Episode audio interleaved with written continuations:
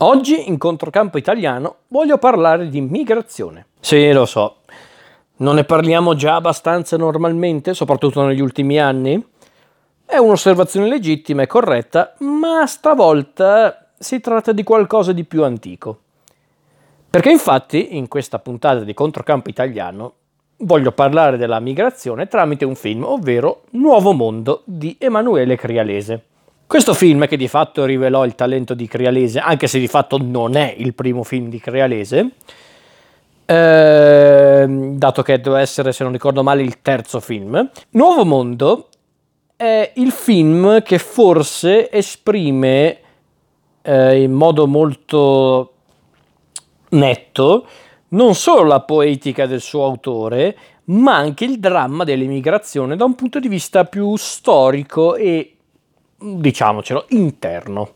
Noi infatti in questo film non osserviamo le vicende di una famiglia dei giorni nostri, magari alle prese con le continue migrazioni che popolano la nostra cronaca. No, no, noi assistiamo alle vicende della famiglia del vedovo Salvatore, interpretato da Vincenzo Amato.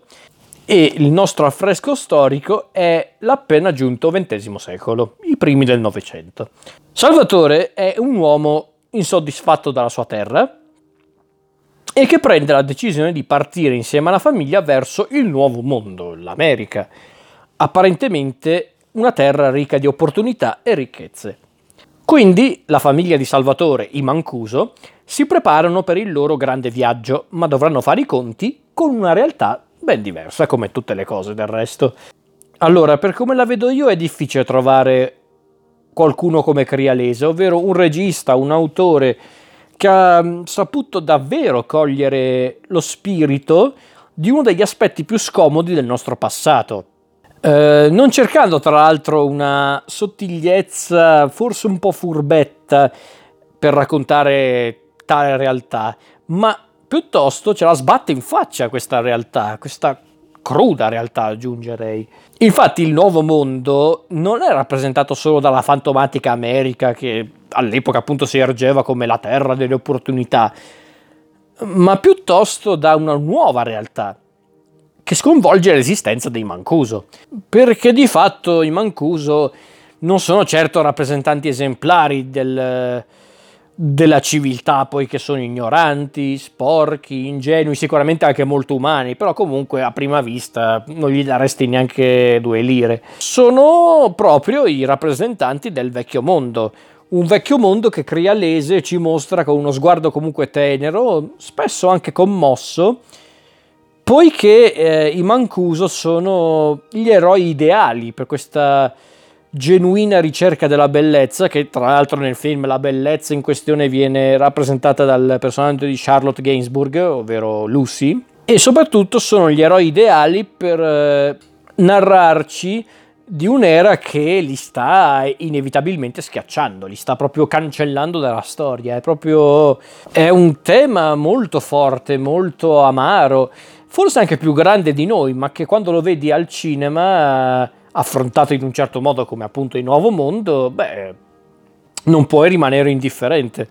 Nuovo Mondo ha raccolto molti ammiratori tra i cinefili, ma non solo, nel corso degli anni. Eppure, secondo me, non è stato mai apprezzato abbastanza per il suo grande valore, al di là comunque dell'innegabile talento di Crialese come regista. Perché infatti questo è uno di quei rari casi di eh, cinema non solo bello da vedere, ma anche necessario per vivere. Vorrei citarvi le motivazioni che furono date all'epoca per premiare eh, Crialese con il Premio Nazionale Cultura della Pace. Le motivazioni erano queste. Per aver mostrato attraverso le sue opere, i suoi film e i suoi racconti un'umanità in viaggio, alla ricerca di un luogo di vita dignitoso dove poter esprimere il proprio desiderio di appartenenza al consesso umano e il proprio progetto vitale. Mostra un'umanità attenta ad affermare con forza il proprio essere nel mondo, a manifestare con semplicità e chiarezza la cittadinanza mondiale di ogni uomo, al di là di confini e frontiere artificiosamente costruiti. La dignità non ha carta d'identità, o passaporto che possa negare il diritto di ognuno all'esistenza.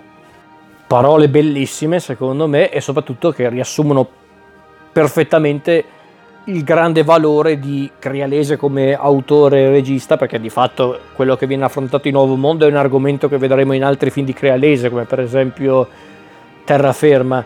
Però forse il Nuovo Mondo è quello più forte su questo aspetto, perché di fatto non è un film che parla dell'attualità, ma piuttosto della nostra storia, del nostro passato, e di conseguenza forse ci entra ancora di più nel cuore proprio per questo, come a dire che di fatto pur con nuove forme, con nuove dinamiche, i problemi del mondo rimangono sempre gli stessi, sono sempre quelli.